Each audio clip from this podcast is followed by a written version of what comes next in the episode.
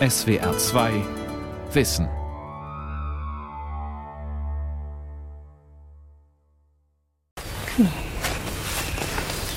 Also wir sind jetzt hier in einem Buchenwald, gemischt mit ein paar Fichten und leichtem Unterwuchs.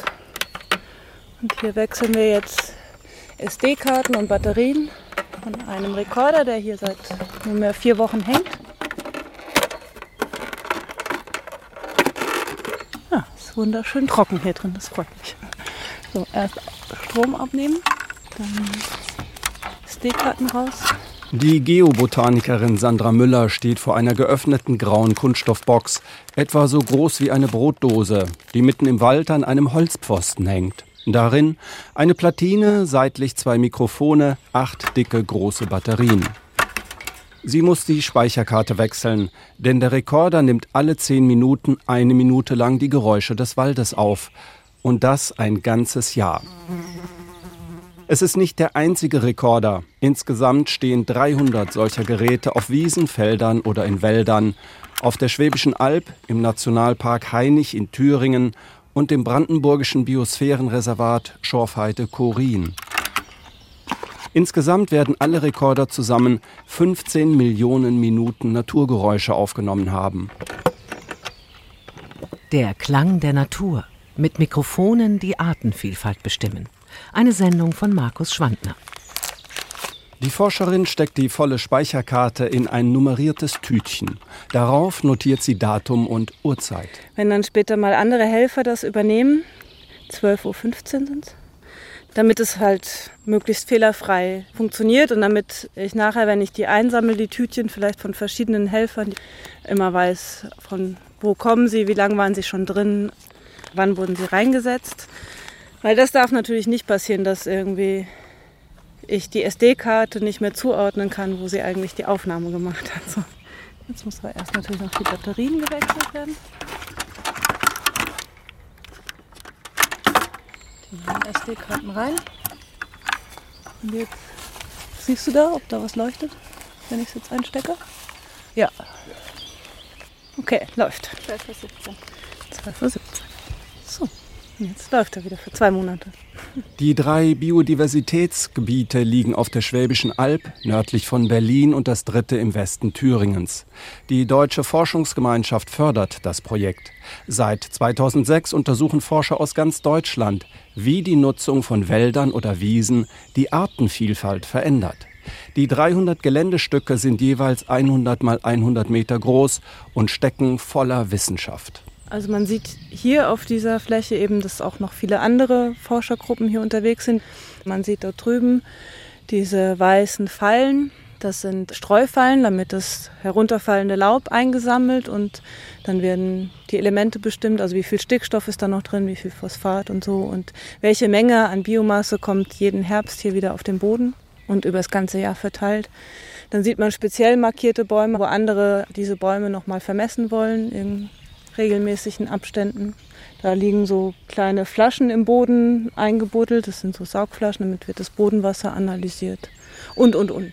Sandra Müller macht sich zusammen mit zwei Studenten auf den Weg durchs Unterholz, überquert einen Waldweg und gelangt auf eine Wiese. Der Klang der Natur ändert sich. Also wir laufen jetzt auf dieses Grünlandstück, das beweidet wird. Jetzt im Moment noch nicht, aber die meiste Zeit des Jahres von entweder Pferden oder Rindern. Wir haben eben im Grünland unterschiedliche Landnutzungstypen. Es gibt beweidetes Grünland, unbeweidetes Grünland, gedüngt oder nicht gedüngt, häufig gemähtes oder seltener gemähtes Grünland. Und je nach Nutzungstyp unterscheiden sich natürlich auch die Biodiversität vor Ort und wie das genau zusammenhängt, wird eben in den Exploratorien hier untersucht. Sandra Müller macht sich auf den Rückweg ins Büro. Die meisten Flächen des Biosphärengebiets Schwäbischer Alb liegen auf dem Gelände des ehemaligen Truppenübungsplatzes Münsingen. Das Büro der Freiburger Geobotanikerin befindet sich in den früheren Offizierswohnungen. Es duftet nach frischem Kaffee. Im Hintergrund blubbert die Kaffeemaschine. Die Räume sind einfach ausgestattet. Schreibtische, Regale, Computer, an den Wänden Karten der Wald- und Wiesenflächen. Sandra Müller setzt sich vor den Monitor und speichert ihren Datenberg auf den Rechner. Gegenüber sitzt ihre Kollegin, die Biologin Dr. Kirsten Reichel-Jung. Sie organisiert die Zusammenarbeit der Forschergruppen auf den verschiedenen Geländestücken, den Exploratorien der Schwäbischen Alb. Und das war ein echt langer Prozess von ungefähr eineinhalb Jahren, bis diese Flächen standen, weil man musste mit vielen Landeignern reden, man musste mit den Behörden reden. Und je nachdem, welcher Landbesitzer sozusagen Zugang gewährt hat zu den Flächen, da hat man dann die Flächen für diese Langzeitforschung einrichten können. Und der Trick an den Exploratoren ist, dass alle Forscher, und wir haben im Moment 48 Forschergruppen, dass alle Forscher auf denselben Untersuchungsflächen arbeiten. Dass nachher tatsächlich auch zwischen verschiedenen Gruppen und zwischen verschiedenen Ebenen auch der Biodiversität wirklich verschnitten werden kann. Dass so viele verschiedene Gruppen aus ganz Deutschland auf denselben Flächen arbeiten, schafft auch Probleme. Ja, und dann stolpert man immer mal wieder über kleinere Markierungen, gerade die roten Markierungen, das ist die sogenannte Core Area. Da wird Pflanzenvielfalt aufgenommen in einem ziemlich begrenzten Raum. Da soll auch keiner drauftreten, damit also da keine Störung stattfindet, weil es passiert ja leider aus Versehen ganz oft, dass man über die Fläche läuft und man stolpert erstmal über das nächste Projekt. Das ist eigentlich nicht gewünscht, also das sollte man möglichst vermeiden. So, also eigentlich immer außen rumlaufen und von da aus dann immer zielgerade auf die einzelne Versuchsfläche zusteuern, die man gerade zugeteilt bekommen hat. Reichel Jung ist persönlich an dem Projekt von Sandra Müller interessiert, denn die junge Frau ist Fledermaus-Fan. Sie hofft, dass man eines Tages von Tonaufnahmen einer Landschaft auch auf Insekten, Pflanzen und den Bewuchs schließen kann. Denn Fledermäuse leben nur in einer für sie geeigneten Umwelt. Ein großes Mausohr zum Beispiel ist gerne in Hallenwäldern, die unten kein Unterholz haben. Und es jagt sehr gerne nach Laufkäfern über eben zum Beispiel der Laubstreu. Und wenn da Unterholz wäre, dann würde das stören. Also das heißt, man würde denken, okay, die Art kommt nur in so einem Wald vor wohingegen jetzt eine Zwergfledermaus ist relativ generell, die kann praktisch überall und kommt auch überall vor. Oder aber ein großer Abendsegler, der braucht eher einen freieren Raum, das heißt, er braucht einen größeren, lückigeren Bestand. Aber für seine Quartiere braucht er alte Bäume, die auch wirklich tatsächlich Baumhöhlen haben. Die Forscher wollen herausfinden, wie sich die Arten gegenseitig beeinflussen und wie der Mensch die Vielfalt verändert, durch Land- und Forstwirtschaft, durch Düngung oder häufiges Mähen. Pflanzenvielfalt kann jetzt durch Düngeeintrag extrem bedingt werden. Letztendlich, wenn ich viel dünge, dann habe ich wahrscheinlich eher weniger Pflanzenvielfalt, habe dafür aber eine hohe Produktivität. Und diese Biomasse, die nimmt natürlich dann der Bauer auf. Und für den ist es dann praktisch ein Mehrwert. Jetzt Pflanzenvielfalt allerdings, also die Diversität von Pflanzen ist aber besonders bedeutend für Insekten. Und wenn ich viel dünge, dann geht auch die Vielfalt von Pflanzen runter, geht auch die Farbenvielfalt in der Wiese runter. Und das wiederum bedingt dann die Bestäuber, die auf diese Pflanzenvielfalt gehen. Und zwar nicht nur unbedingt in der Anzahl von Arten, sondern zum Beispiel auch in der Artenzusammensetzung. Das heißt, ich habe möglicherweise noch die gleiche Anzahl Insekten, aber ich habe ein ganz anderes Netzwerk an Insekten, also hauptsächlich Fliegen, die dann auf einer relativ stark gedüngten Wiese sind. Im Kern geht es um die Frage, ob man mit Hilfe von Tonaufnahmen bestimmen kann, wie viele Arten wo leben und wie sich das im Laufe der Jahre verändert.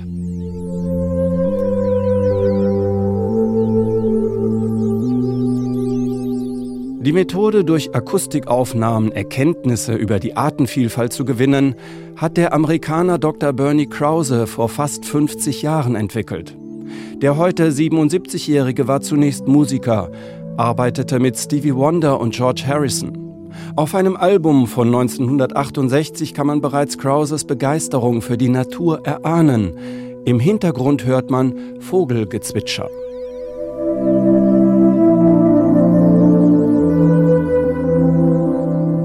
Krause studierte schließlich Biologie. Für ein Filmprojekt sollte er in den 60er Jahren Aufnahmen der Natur machen und war fasziniert. Er war der Erste, der den spezifischen Klang einer Landschaft erfassen wollte.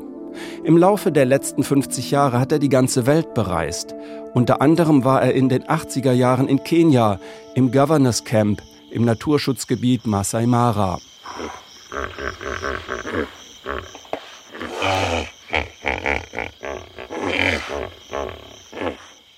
Insekten, Tüpfelhyänen, Uhus, afrikanische Waldkäuze, Elefanten, das Nagetier Baumschliefer, in der Ferne brüllende Löwen, verschiedene Arten von Fröschen und Kröten.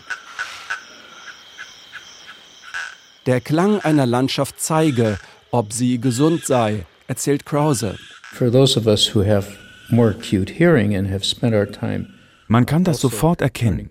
Diejenigen von uns, die sehr gut hören können, die wirklich gelernt haben zuzuhören, die können das hören, ob ein Lebensraum gesund ist oder nicht. Der Gesamtklang der Tierstimmen ist kein Durcheinander, sondern wie eine Symphonie arrangiert. Jede Tierart spielt darin entweder auf einer eigenen Frequenz, einen eigenen Rhythmus oder hat sein eigenes Zeitfenster im Tages- oder Jahresverlauf. I was in Borneo working in the early 90s and I was working with a colleague from Harvard. Ich war in Borneo in den frühen 90er Jahren und arbeitete mit einer Kollegin.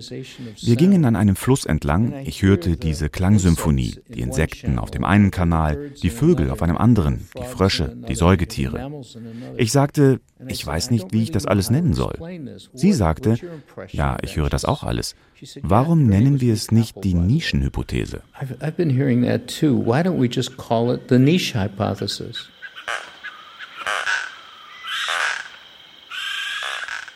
Bernie Krause hat daraufhin die Theorie entwickelt, dass jedes Tier eine eigene akustische Nische nutzt. Immer mehr Wissenschaftler bestätigen diese Hypothese.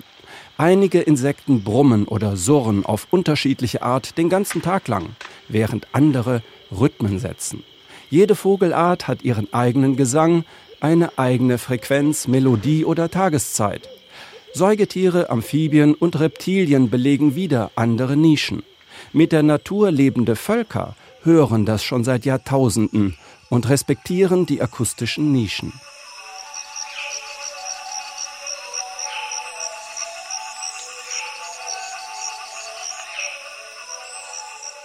Die Baaka-Pygmäen leben in der Zentralafrikanischen Republik ganz im Süden des Landes. Wenn die Frauen im Wald Samen sammeln, verweben sie ihren Gesang mit dem Klang der Natur. Sie hören die natürliche Symphonie und bemühen sich, eine eigene Nische zu finden, damit sie die Harmonie nicht stören oder übertönen, sondern ergänzen.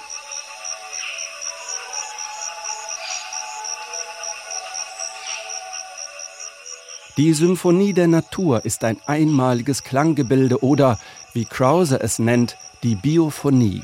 Man kann sie auch visualisieren.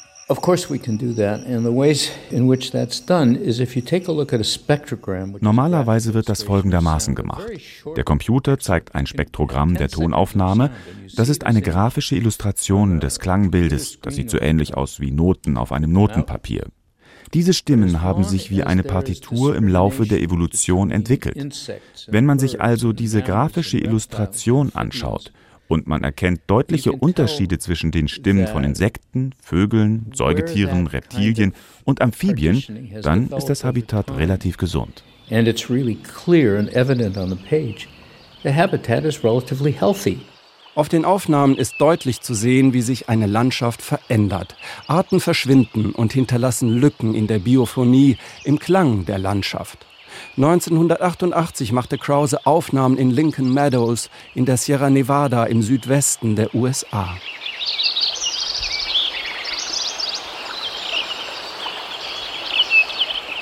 Damals lebten hier unter anderem Spechte, Bergwachteln, Schwirr- und Dachsammern, die Linkenammer, das Rubingoldhähnchen und eine Menge Insektenarten. Dann wurden viele Bäume gefällt. Die Firma versprach, selektiven Holzeinschlag, der keine negativen Folgen für den Lebensraum der Tiere habe. Ein Jahr später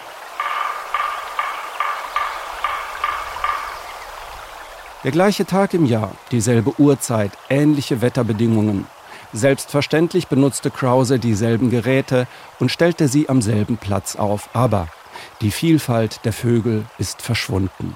Die klangliche Fülle des Vorjahres ist nicht mehr zu hören Stattdessen rauscht nur der Bach und ein Specht hämmert seinen Schnabel gegen einen Baum.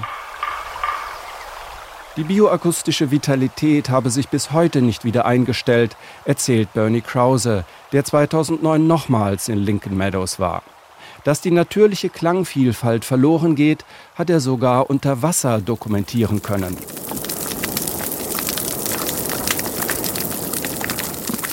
In a coral reef, where there are many species of fish because the coral reefs are the In einem Korallenriff leben viele verschiedene Fischarten. Es ist sozusagen deren Kinderstube. Deswegen ist es so wichtig, Korallenriffe zu erhalten. Als wir in Fidschi Aufnahmen in einem Korallenriff machten, fanden wir allein elf verschiedene Fischarten. Von einem Boot ließ Krause ein Hydrophon ins Wasser. Die Seeanemonen, Papageienfische, Meerbarbenkönige, Anemonen und Lippfische, Kugelfische und Dutzende anderer Tiere weben einen Klangteppich, der einen gesunden Lebensraum charakterisiert. Oder auch nicht.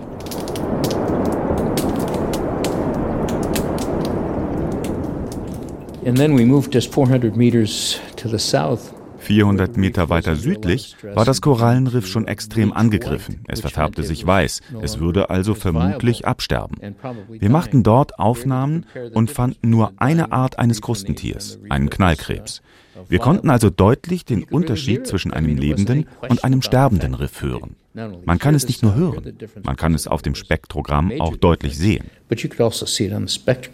Krause hat mehr als sein halbes Leben damit zugebracht, die Natur zu belauschen und Geräusche zu sammeln.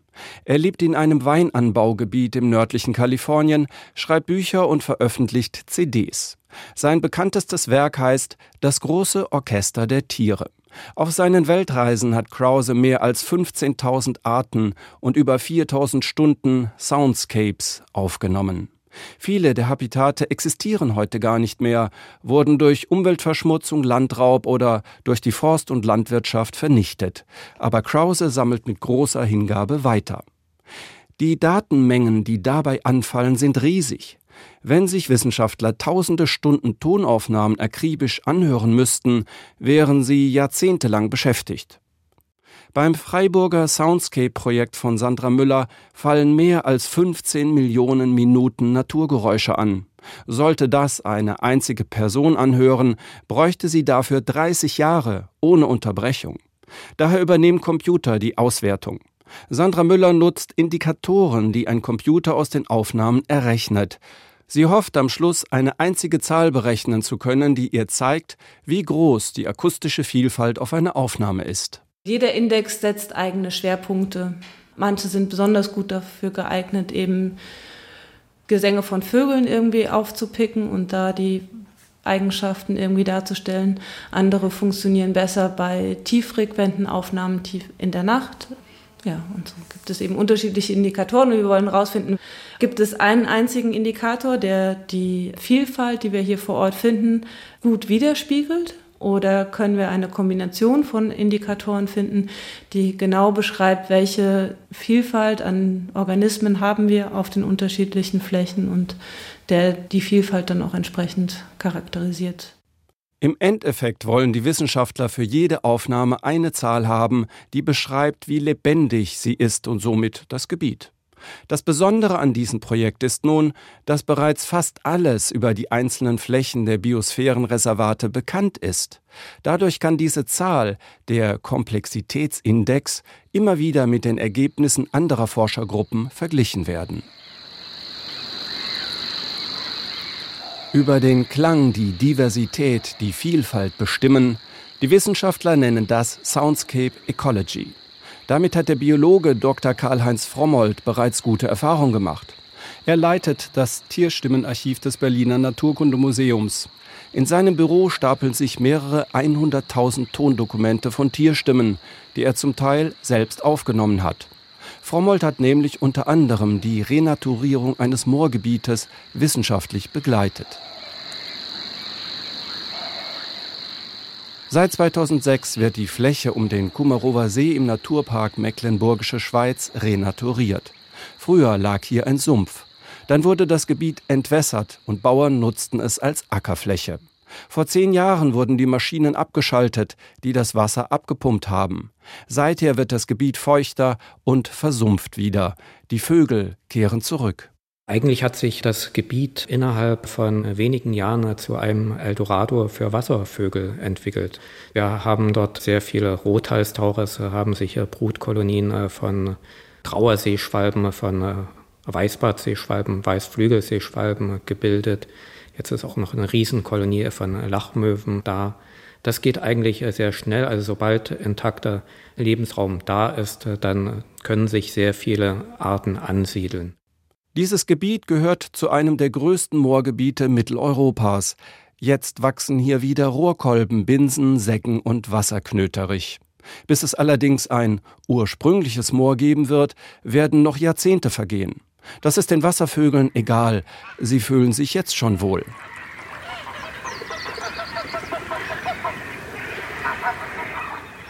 Normalerweise zählen Ornithologen oder Biologen die Tiere, um sie zu erfassen.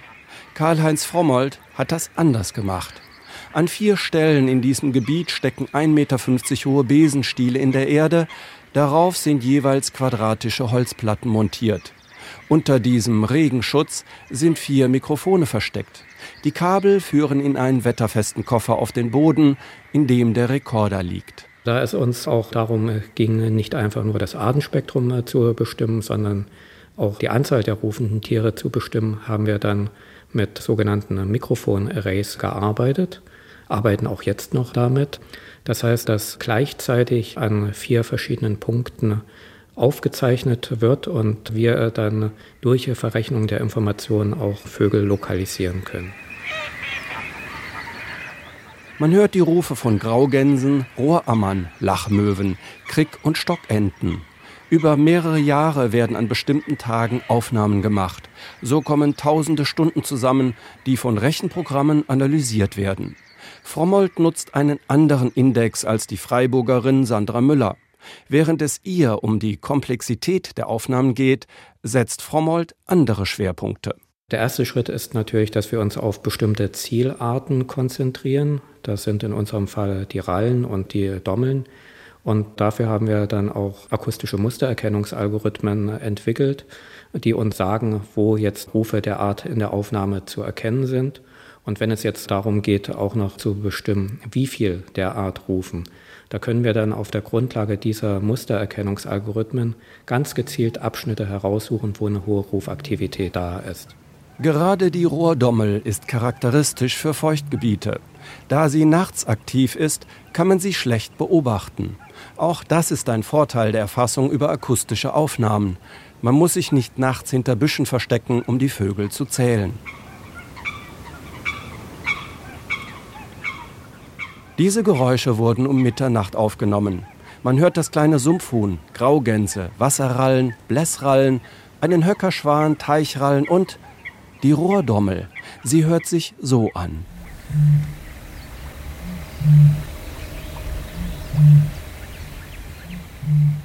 Und ist im Hintergrund gut zu hören.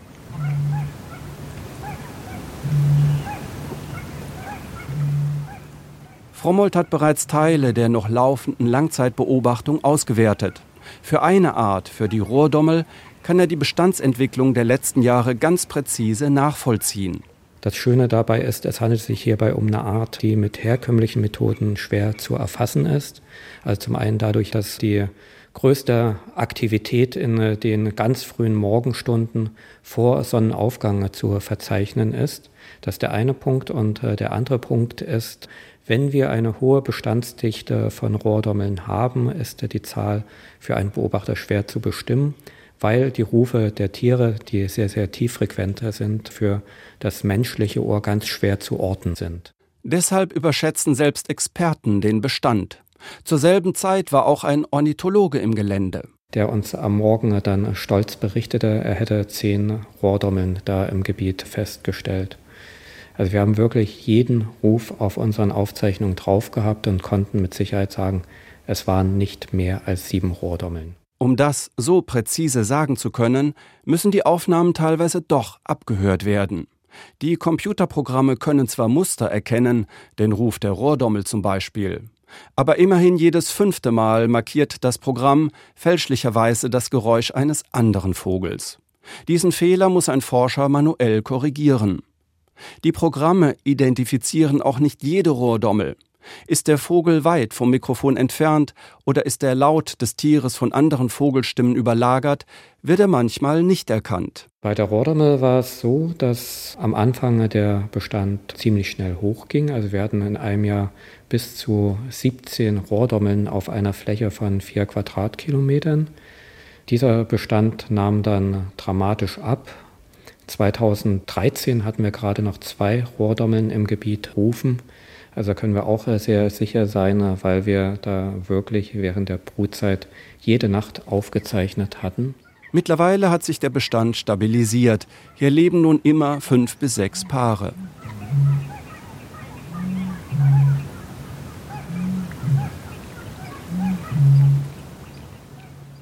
Die Wissenschaft der Klangraumökologie steht erst am Anfang. Forscher entwickeln sie weiter, um die Gesundheit und die Veränderung eines Lebensraums messbar zu machen. Dazu wird auch die Forschung von Sandra Müller beitragen.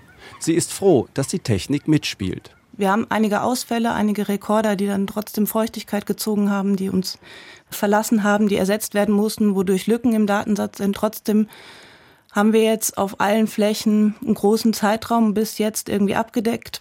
Wir haben wichtige akustische Ereignisse im Kasten für unterschiedliche Flächen. Wir nehmen 300 Flächen auf. Das ist irgendwie, ja, mussten die Anzahl der Flächen nicht reduzieren. Das ist schon mal, ja, ein großer Erfolg, würde ich sagen. Ein Zwischenergebnis hört sich banal an, ist aber für ein Forschungsprojekt in dieser Größe relevant. Nachts ist es leiser als tagsüber.